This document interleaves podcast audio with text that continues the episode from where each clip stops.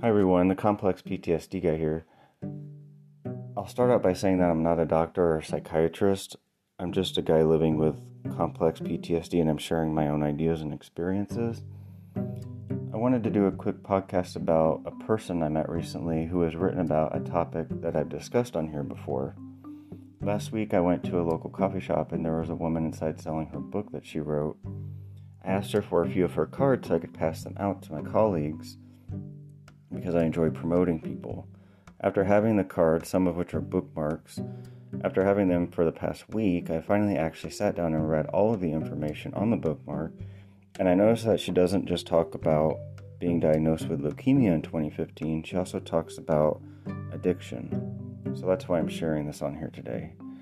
She also mentions how she started writing a blog while she was fighting leukemia and how the blog morphed into, in her words, Short revelations of her journey with cancer revealed a bigger disease of her soul.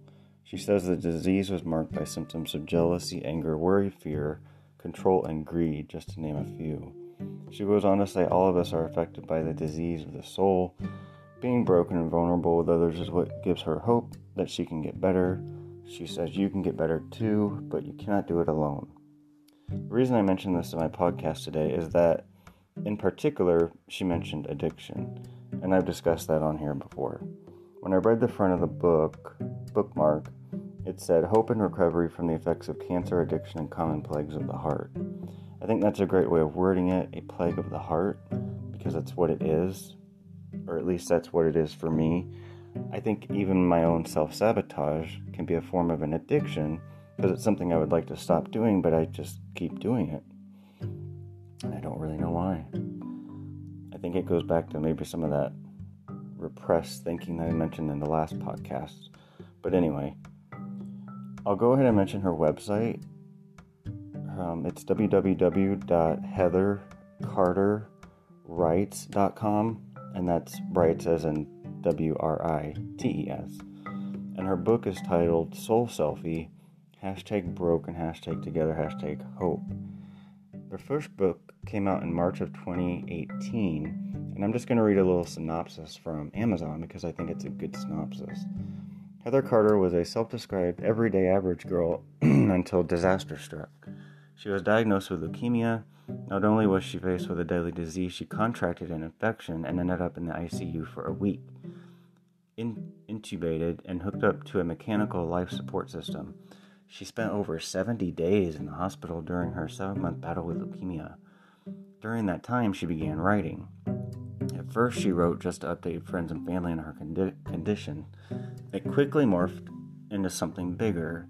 She began writing about the issues that affected her the most anxiety, fear, control, faith, acceptance, and love. Soul Selfie is a collection of the first 110 blog posts composed during that period and throughout her long path to recovery. During that battle and through the parallel ordeal of dealing with a loved one's addiction, she discovered the true meaning of faith and regained her hold on life. She also came to realize that she was not alone in her quest to conquer fear, worry, control, and other plagues of the heart. Even though her cancer is now in remission, she continues to write so she can encourage others and let them know that they are not alone as they confront life's tragedies and daily trials.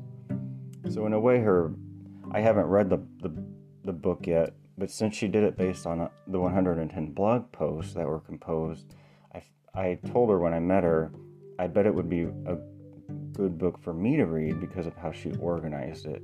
It's a book that I would keep reading and I would follow because it's based off the blog posts, almost as if I were to write a book based off of my podcast episodes. So I like how she organized it. She wrote another book in October of this year, and that one's called Soul Selfie hashtag no filter. And on the synopsis for that book, um, I'm going to just read that as well because, again, I think these synopses are really good on here. So for this one, in Soul Selfie hashtag no filter, Heather turns the camera back on herself, exposing her own battles with those same plagues of the heart, as she calls them she lays bare her raw, unfiltered inner world and invites you to come alongside and walk with her toward hope, healing, and transformation. Heather shares her experience, strength, and hope with anyone God puts in her path. Much of what she writes about will not be new information for you, but maybe, just maybe, you will finally know that you are not alone as you battle the plagues of the heart that seem to haunt us.